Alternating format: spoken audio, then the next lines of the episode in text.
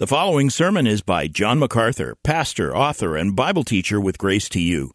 If you've never contacted Grace to You, we want to send you a free booklet by John titled Defeating Discontentment. It gives you seven practical principles that will help you face setbacks and difficult circumstances and experience contentment even when life turns upside down. Request your free booklet titled Defeating Discontentment by writing to defeating at gty.org. That's defeating at gty.org. This offer is good in North America and Europe through June 2024. And now, unleashing God's truth one verse at a time, here is Grace to You Bible teacher John MacArthur. It falls to me to have the happy privilege to open the Word of God to you and consider the resurrection and its importance. And I want to do that. I, I want to do it from a text that may be a little surprising to you. It's the 17th chapter of Acts, Acts chapter 17. You can turn to it in your Bible, and we'll be there in a few minutes. Job posed the question if a man dies, shall he live again? That is the ultimate question. Is death the end? Or is there life after death? The Bible answers resoundingly yes, people will live again. Not only will you live again, but you will live again forever. Forever. It'll never end. And though there's no time, there will be an unending moment of eternal life.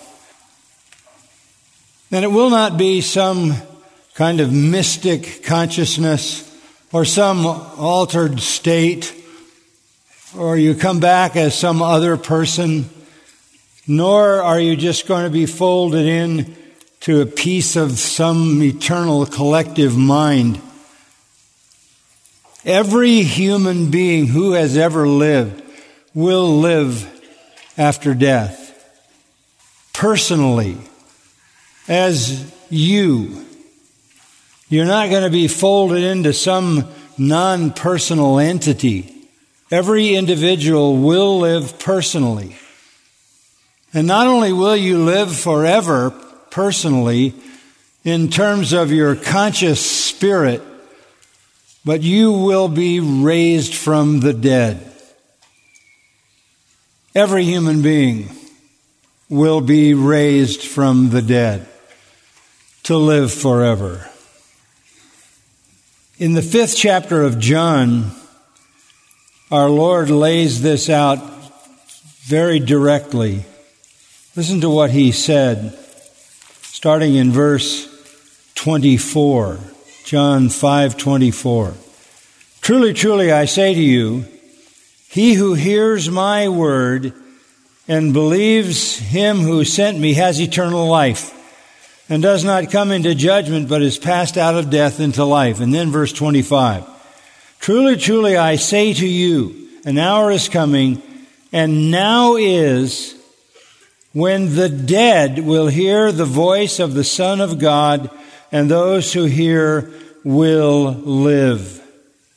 The dead, all the dead, will hear the voice of the Son of God and they will live. Verse 28 adds, Do not marvel at this, for an hour is coming in which all who are in the tombs will hear his voice and will come forth those who did the good to a resurrection of life, and those who committed the evil to a resurrection of judgment.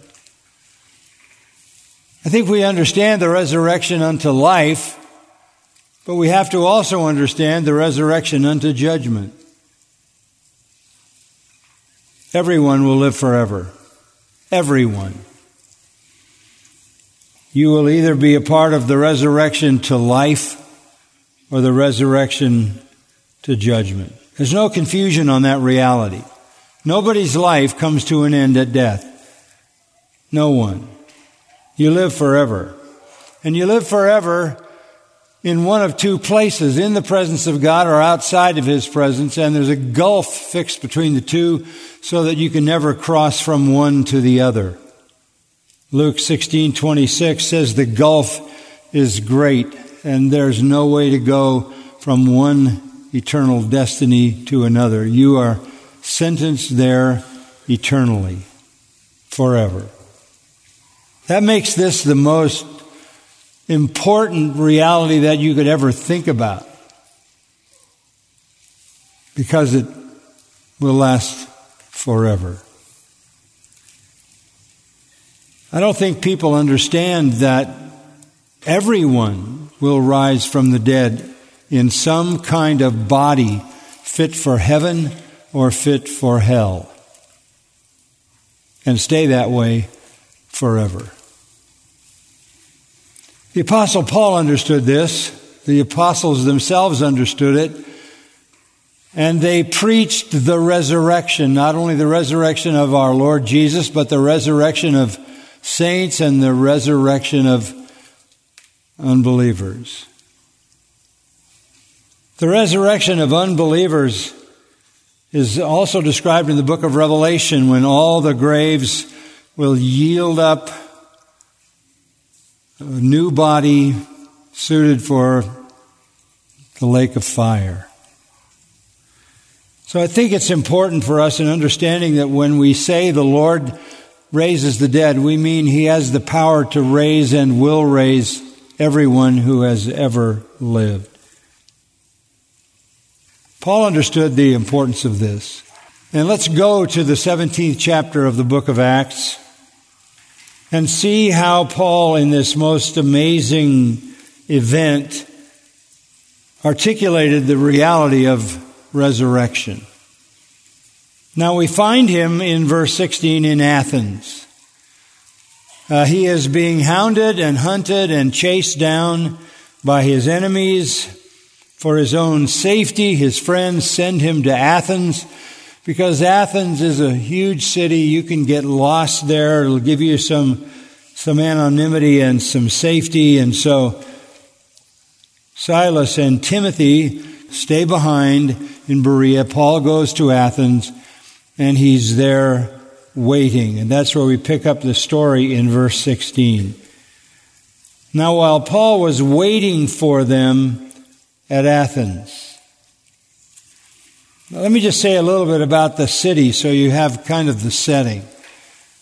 This is the most celebrated city in the ancient world.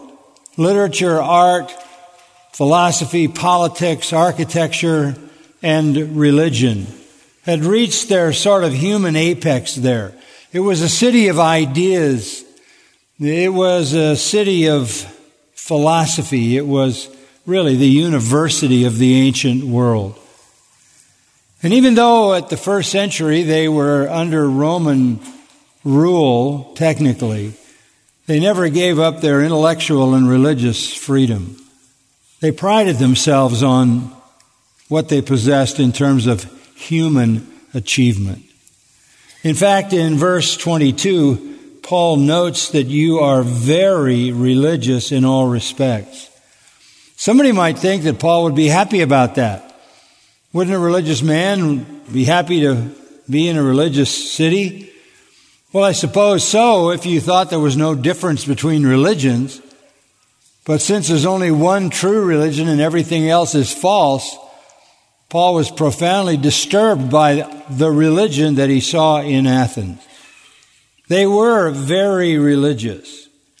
They had every god possible in the pagan pantheon. Every public building was dedicated to some god, devoted to some deity. And then there were temples and there were shrines and altars all over the city of Athens. For example, the Hall of Records was the temple to the mother of gods, Cybele. The council house where the city council met was the temple dedicated to Jupiter and Apollo.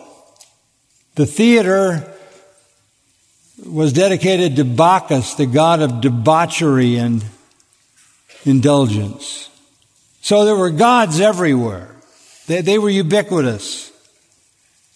They were the collection of gods that represented what man thought was the most advanced kind of culture.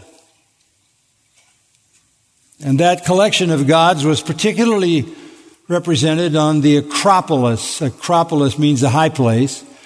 Cities had a high place where they fortified themselves in the event of war, and uh, they elevated things of importance to the high places. And I've been many times in the Acropolis in Athens. And some of the ruins of their temples are still there to this day. So that's where we find the Apostle Paul. He's in Athens. He's made his way into the city's population. We'll see that in a moment. And he eventually finds himself on the Acropolis, right in the middle of all the false religion. There wasn't just religion, there was also philosophy. In fact, if you think about the city of Athens, you will remember from your history classes that from Athens came Socrates, Plato, Aristotle, Zeno, Epicurus, leading philosophers. Oratory found its apex in Athens, and um, even sculpture and artwork and architecture found its pinnacle there as well. It was a breathtaking city in Paul's day. It still is geographically breathtaking this day. But with the mountains and the sea and the architecture and the gold and the marble, marble and all of the gods represented everywhere and all the philosophers and religious people, it was proud of its human achievement. It is to this city, Athens, that Paul arrives. He's alone, as I said. He's hunted. He's hated. He's pursued. He's there for some safety and some rest. A good place to lose yourself, a big city. That's where we pick the story up in verse 16. Now, while Paul was waiting for them, that is for Silas and Timothy, his companions, at Athens, his spirit was being provoked within him as he was observing the city full of idols. If you were a bricklayer and you visited Athens, you would see the buildings and note the bricks. If you were a policeman, you would, uh, you would look and be interested in crime that was going on there. If you were an architect, you'd be looking at the beauty of the edifices that had been designed and built there. Everybody has a perspective in life, and Paul's was a spiritual perspective for sure. He saw a city full of idols. He wasn't swept away by the architecture or any of the other features of the city. It was the idolatry that provoked his spirit, agitated him to the point where he will give up his anonymity, well, he will come to the surface in the most public way possible because his heart is so disturbed by the city full of idols. For two reasons, really. One, he knew it was deception for the people, and two, blasphemy toward God. It reminds me of Henry Martyn, who went from England to India as a missionary. And when he got to India, he was set to serve the Lord in reaching Hindus. So early on in his time there, Henry Martyn went to a Hindu temple. He found something very disturbing there among many things. He found a syncretistic picture of Muhammad in a Hindu temple. And at the feet of Muhammad, lying prostrate in worship of Muhammad, was Jesus Christ. And Martyn wrote in his diary that day, this picture excited more horror in me than I can well express. I was cut to the soul at this blasphemy. I could not endure existence if Jesus was not glorified. It would be hell to me if he were to be always thus dishonored. And when asked why he felt like that, he replied with these words, If anyone plucks out your eyes, there's no saying why there is pain. It is feeling, and it is because I am one with Christ that I am thus dreadfully wounded. That's what a man of God sees when he looks at a society that is given over to Satan, given over to false religion, given over to sin, given over to hopelessness and human ideas. So he couldn't stay quiet. Verse 17. He was reasoning in the synagogue with the Jews and the God fearing Gentiles. God fearing Gentiles were Gentile proselytes to Judaism. And in the marketplace every day with those who happened to be present. He was everywhere, every day. He could not be silent. He could not hide the truth. He could not tolerate the deception that had captivated these woe begone souls, nor could he tolerate the dishonor to his Lord. Boldly, openly, publicly, he confronts all of it. It wasn't just religion. Verse 18 also refers to the Epicurean and Stoic philosophers who were conversing with him. So eventually, in his conversations with the Jews and the, and the Gentile proselytes and the people in the marketplace, he finds his way, or they find their way to him, so that he engages with the philosophers, Epicureans and Stoics. They're conversing with him. Their assessment of him in verse 18 is he's an idle babbler. He's an idle babbler. It, literally, that's a seed picker. Uh, it, it, describes a gutter sparrow who just flits and flies around and picks up bits of this and bits of that. He, he's like a, you could say, a philosophical bag lady. There's just a bunch of trash that he has scavengered. That was a demeaning response to Paul, obviously. It didn't deter him. Others in verse 18 give him a little more benefit of the doubt. He seems to be a proclaimer of strange deities because he was preaching Jesus and the resurrection. So now we know what his subject was. Jesus and the resurrection. Just a little bit of background about the Epicureans and the Stoics because that was, that was a very popular set of philosophies in the ancient world. Epicurus was born in 342 BC, 400 years before this. And he taught that everything happened by chance. Uh, no one is in charge. You're just flotsam and jetsam. You're a cork in the surf. And you got to do whatever you can. There are gods, but they are apathetic. They are indifferent. They are detached. So you've got to get a grip on your life Death is the end of everything. Make your life whatever you want it to be. There's no afterlife. There's no future. There's no eternity and there's no resurrection. That Epicurean philosophy is expressed in words written by the British writer A.C. Swinburne. He said this, from too much love of living, from hope and fear set free, we thank with brief thanksgiving whatever gods may be, that no life lives forever, that dead men rise up never. Death is the end. So what did you live for? Pleasure. No morality.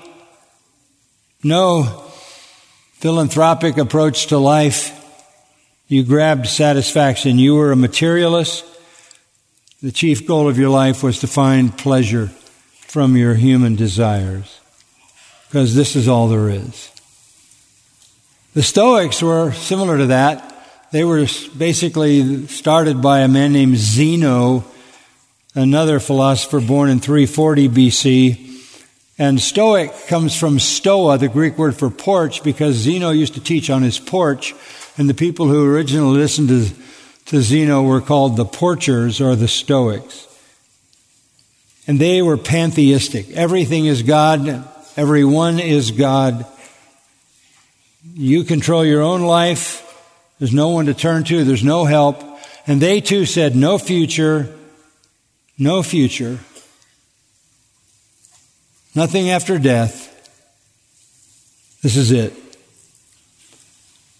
Stoicism and the attitude that's inherent in Stoicism uh, was well expressed by William Ernest Henley back in the 1800s in a famous poem that he wrote titled Invictus. Listen to what he wrote. This is a stoic approach to life. Out of the night that covers me, black as the pit from pole to pole, I thank whatever gods may be for my unconquerable soul. In the fell clutch of circumstance, I have not winced nor cried aloud. Under the bludgeoning of chance, my head is bloody but unbowed. Beyond this place of wrath and tears looms but the horror of the shade, and yet the menace of the years finds and shall find me unafraid. And then his final stanza It matters not how straight the gate, how charged with punishments the scroll. I am the master of my fate. I am the captain of my soul. No immortality, no morality, no afterlife. With philosophies like this, they scorned Paul or they mocked him as if he were simply expressing a new and strange kind of religion, a strange deity because this was new to them. Jesus and the resurrection. Jesus is a man who was God. You know what Paul told them about him, that he was the Son of God. He was the eternal second member of the Trinity. He was born as a man, lived as a man in the world, a righteous life, died a substitutionary death on the cross and rose from the dead. This just was not something they could accept. They, they thought Paul was some kind of a low life, some kind of a low rated uh, intellect, if you could even call it that. He, he was not to be believed. They were cruel to him because there was mockery in response to what he said. They'd never heard of such a man who was God, who came into the world as a baby, who lived, who was executed on a cross, and who rose from the dead and is the King of Kings and Lord of Lords. This is not something they had ever heard. So they had to find out what to do about him. And you go to verse 19. They took him and brought him to the Areopagus. That's a court. 30 people sat on that court, 30 men. And that was the court that adjudicated in all the issues that were important to the people. So they brought Paul to this is an official court. This is the Supreme Court of Athens. They say, May we know what this new teaching is which you are proclaiming. We want you to explain this to the court, the Areopagus.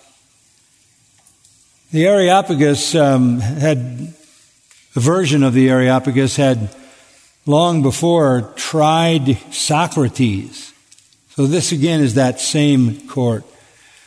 They dealt with civil cases, criminal cases, philosophies, and religions and they even rewarded virtuous citizens. They did some positive things. Their real job was to protect the population from blasphemous false religion. And that was a pretense, obviously, because that's all they had. But notice verse 21. They were busy doing this. All the Athenians and the strangers visiting there used to spend their time in nothing other than telling or hearing something new.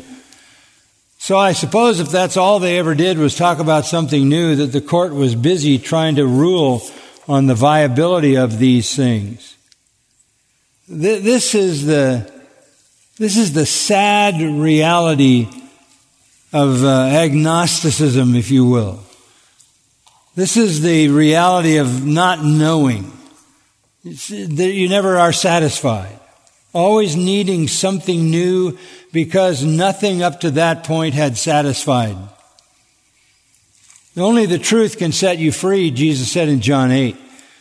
Apart from that, you're in an endless and hopeless search. That, that is really a testimony to the disturbed minds of these people. Nothing ever finally really settled. So Paul sees an amazing opportunity to preach the gospel to the judges and the philosophers and the leaders and the intellectuals and the common people and the Jews, and the Gentiles. He's going to give them the truth they really desperately need. And his message has three points. Okay, so we're going to look at them. Three points. This is true religion, says Paul. I'm telling you the truth. This is reality. The search is over. The search for satisfaction is over. You, you don't you don't have to live with the horrors of dissatisfaction, even though you're hopelessly religious. I'm going to tell you the truth. He wants to make three points. Number one, God is knowable. God is knowable. Look at verse 22. So Paul stood in the midst of the Areopagus, the court, and said, Men of Athens, I observe that you're very religious in all respects. For while I was passing through and examining the objects of your worship, I also found an altar with this inscription, to an unknown God. To an unknown God. Therefore, what you worship in ignorance, this I proclaim to you. Paul used that unknown God as a launch point for his message. If you're still not sure about who you should trust, if you still think there's some God out there that can protect you, that um, can save you, that can deliver you from your enemies, that can protect you from the plagues, if you if you think there's some God out there that you don't know, um, you're right. There is the true God, and I I want to proclaim him to you. God is knowable. The agony of agnosticism is you never know. The agony of going from one, one religion to another, to another, to another, never being satisfied is what happens when you're searching through a panoply of lies and deception. Very religious like Paul talked about Timothy, ever learning but never able to come to the knowledge of the truth. In fact, Petronius, an ancient writer, said in Athens it's easier to find a God than a man. Just some background to the unknown God.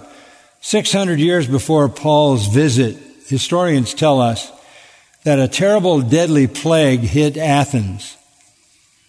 And when that happened, they wanted to find the God who had been offended, but that's tough because they've got endless deities. So one man stepped up by the name of Epimenides and he had a plan. He said, take some sheep and from the center of the city, let them run everywhere. through the city. Wherever they lie down, first time they lie down, you kill the sheep there and offer it as a sacrifice to the nearest God. The nearest temple, the nearest shrine, the nearest representation of some deity. And if the sheep lies down and dies, or lies down and you kill the sheep, and there are no gods nearby, erect a shrine to the unknown God. They actually believed that when things went badly, there was some deity that was furious with them and bringing all this harm. They had no way to identify that deity other than something as ridiculous as that. So Paul says, look, you don't need to have any mystery about the true God. I'm going to tell you about the God who is knowable. And notice what he says about him in verse 24. The God who made the world and all things in it. He's the creator God. You can't create your own gods, which is what idolaters do. You can't create your God. That's folly. Read Isaiah 44, the stupidity of carving some wood and then saying, that's the God that I worship, as if that God is superior to the man who made it out of wood. This God, the true God, is the one who made the world and all things in it. He is the creator. Epicurus said matter is eternal. The Stoics said matter is God. Paul says no, God is God. He is the creator. And that makes sense because every effect has to have a cause. He further then says, he is, verse 24, Lord of heaven and earth. See, not only is the creator, he is the owner. He's the possessor of all that he created. Psalm 24, 1. The earth is the Lord's and the fullness thereof, the world and all who dwell in it.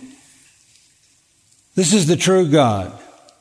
Furthermore, he is transcendent. He does not dwell in temples made with hands. He is transcendent. He doesn't live in any temple, any shrine, or any idol. Not only that, verse 25, uh, verse 25 says, nor is he served by human hands. He's self sufficient. Self sufficient. This is what theologians call the aseity of God. He doesn't need anything. That's what he says. He is not served by human hands as though he needed anything. This God is the creator of everything. This God is the possessor of everything. This God transcends the entire creation and any edifices dedicated to Him. This God has nothing that He needs from His creation. And then He says He Himself gives to all people life and breath and all things. He doesn't need anything from us. He gives us everything. Everything. In verse 26, he says he's sovereign over history. He made from one, that's Adam, every nation of mankind. There's only one race, that's the human race. All goes back to Adam. And he designed every nation of mankind to live on all the face of the earth. He designed where they would live having determined their appointed times and the boundaries of their habitation. He decides what nations live where, when. He controls history totally. Deuteronomy 32 says, The Most High gave the nations their inheritance. When he separated the sons of men, he set the boundaries of the nations. God determines national history. All this speaks of his transcendence. He is the creator, the possessor. He is far above his creation. He needs nothing from his creation. He is the life giver. He is the author of history. This God is knowable. But then the second point is so interesting. God is knowable, and number two, God is near. God is near. Verse 27, he continues, and they, if they would seek God, if perhaps they might grope for him and find him, though he is not far from each one of us, He's not far. He's transcendent in one sense, but he's immanent in another, meaning near. How so? Because verse 28, in him we live and move and exist. Even some of your own poets have said, for we also are his children. Some secular poets concluded that the creation had to be the product of a creator. God is not far if you would seek God, if you would grope for Him, you could find Him because He's not far from each one of us. That's why in Romans 1 it says that if you reject the knowledge of God, you are without excuse. Because that which may be known of God is manifest in creation and in moral law in the heart of everyone. The reasonable thing is in verse 29. We, we then are the children of God. So we ought not to think that the divine nature is like gold or silver or stone, an image formed by the art and thought of man. You don't make God. God makes you. God makes you. And Romans 1 says, when you reject the God of creation, the God of Scripture, and you make your own God in his place, the wrath of God is revealed from heaven against you, and society begins to tumble down through immorality, homosexuality, and insanity. But God is knowable and He is near. then Paul's final point is God has spoken. God has spoken. Verse 30 and 31. This is so important. Therefore, having overlooked the times of ignorance, God is now declaring to men that all people everywhere should what? Repent. Because he has fixed a day in which he will judge the world in righteousness through a man whom he has appointed having furnished proof to all men by raising him from the dead. God has spoken. In fact, it is actually the word command. God is now commanding in verse 30. He is now commanding. Previous to the arrival of Christ, there was a lot of time in, in which God didn't say anything about terminal judgment. It had been a long time, 2,500 years since the flood. And there was no specific warning about coming judgment. It doesn't mean that sin didn't have consequences. Of course it did. It always does. But there had been a period of time in which God had not hung Damocles' sword over the head of the population of the world. But that all changed when Jesus arrived. When Jesus arrived, he is introduced as the one who will judge the world in righteousness. He is the judge, and God furnished proof of him being the judge by raising him from the dead. That's also in John 5. God gave him judgment as the second member of the Trinity risen from the dead. So while God has in the past not declared specific terminal judgment, he, since Christ has come, is doing that, and since Christ has risen from the dead, identifies the judge. And now all of a sudden, the resurrection of Jesus Christ is bad news. Bad news. It was good news back in verse 18 when he was preaching the gospel of Jesus and the resurrection. Here, when he preaches judgment, it is bad news. Bad news. And what should be our message? What should be our message in any era, including now?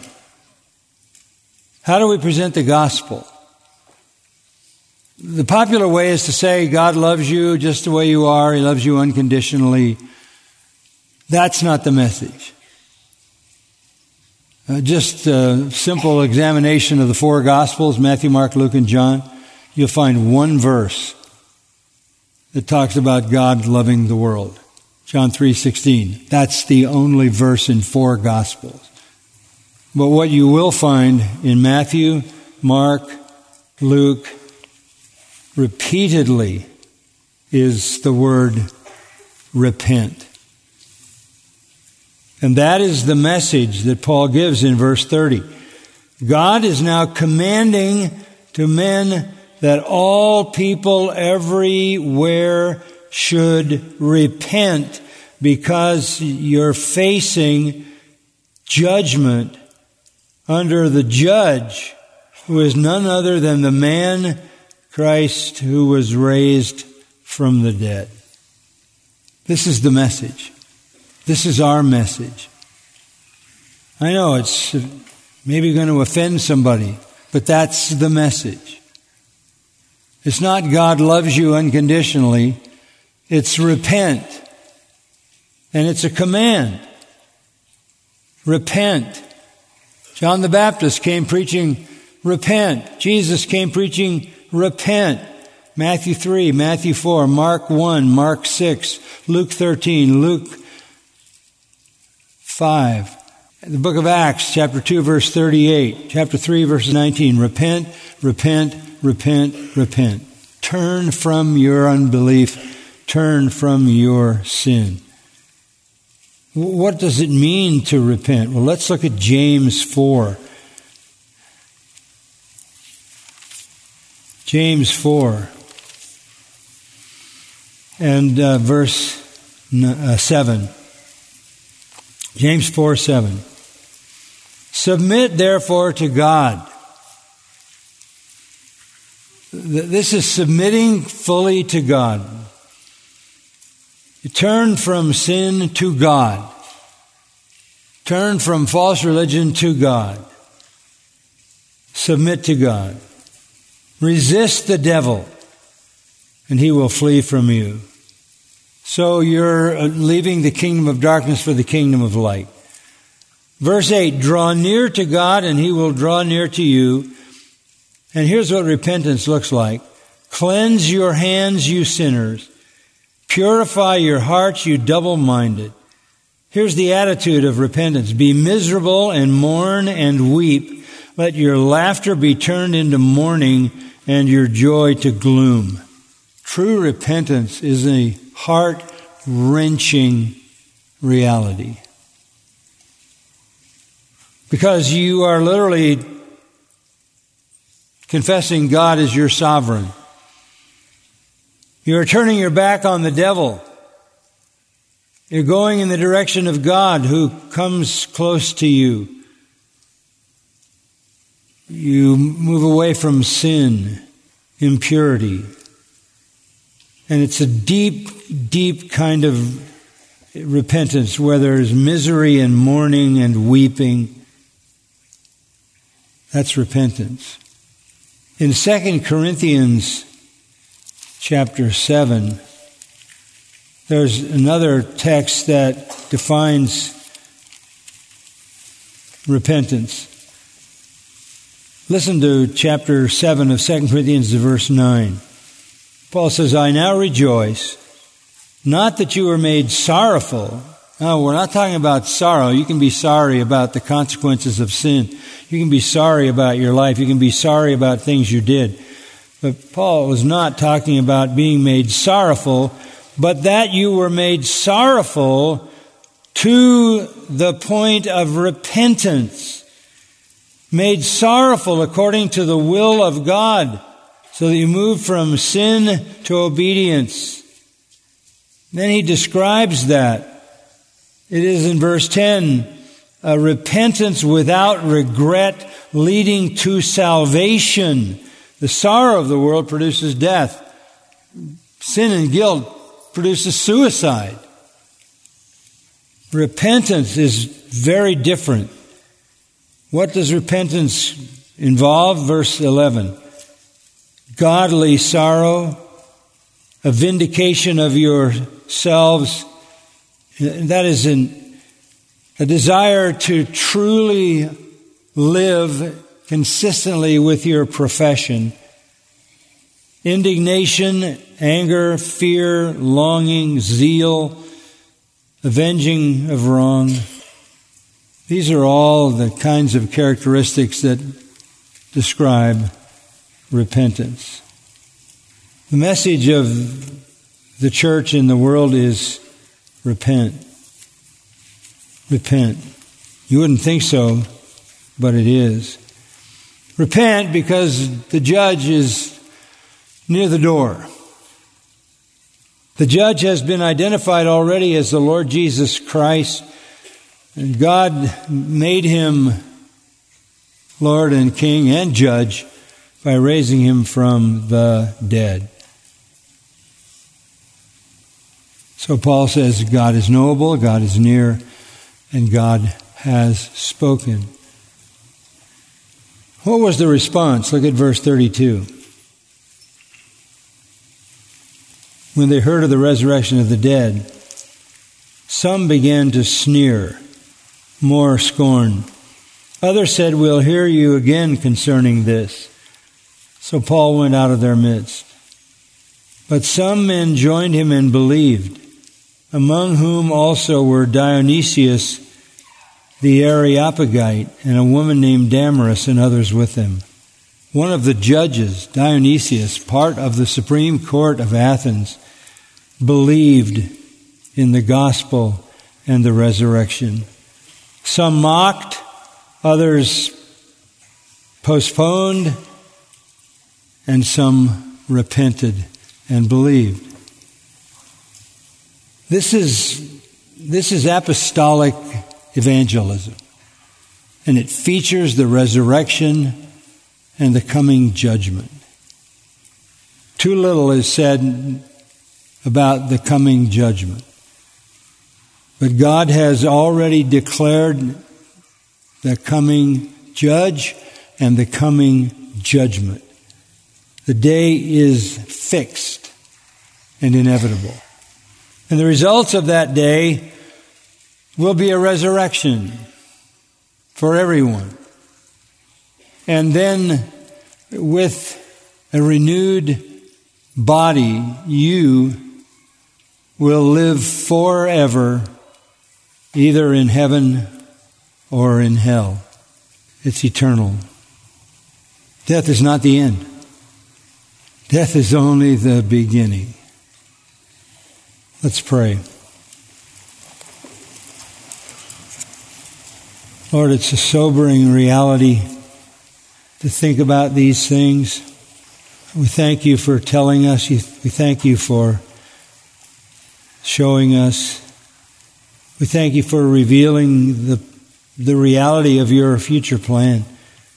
And may sinners be terrified at the thought of living outside your presence in conscious punishment forever a moment that never ends, a moment of punishment. Lord, on the other hand, we ask that you would be gracious and open the hearts of sinners who have been impenitent and enable them to turn from their sin, turn to God, put their faith in Jesus Christ as the gospel is expressed in the book of Acts. Thank you for the promise of eternal life. But Lord, we see it, it's good news for those of us who believe, and it's horrible news for those who don't.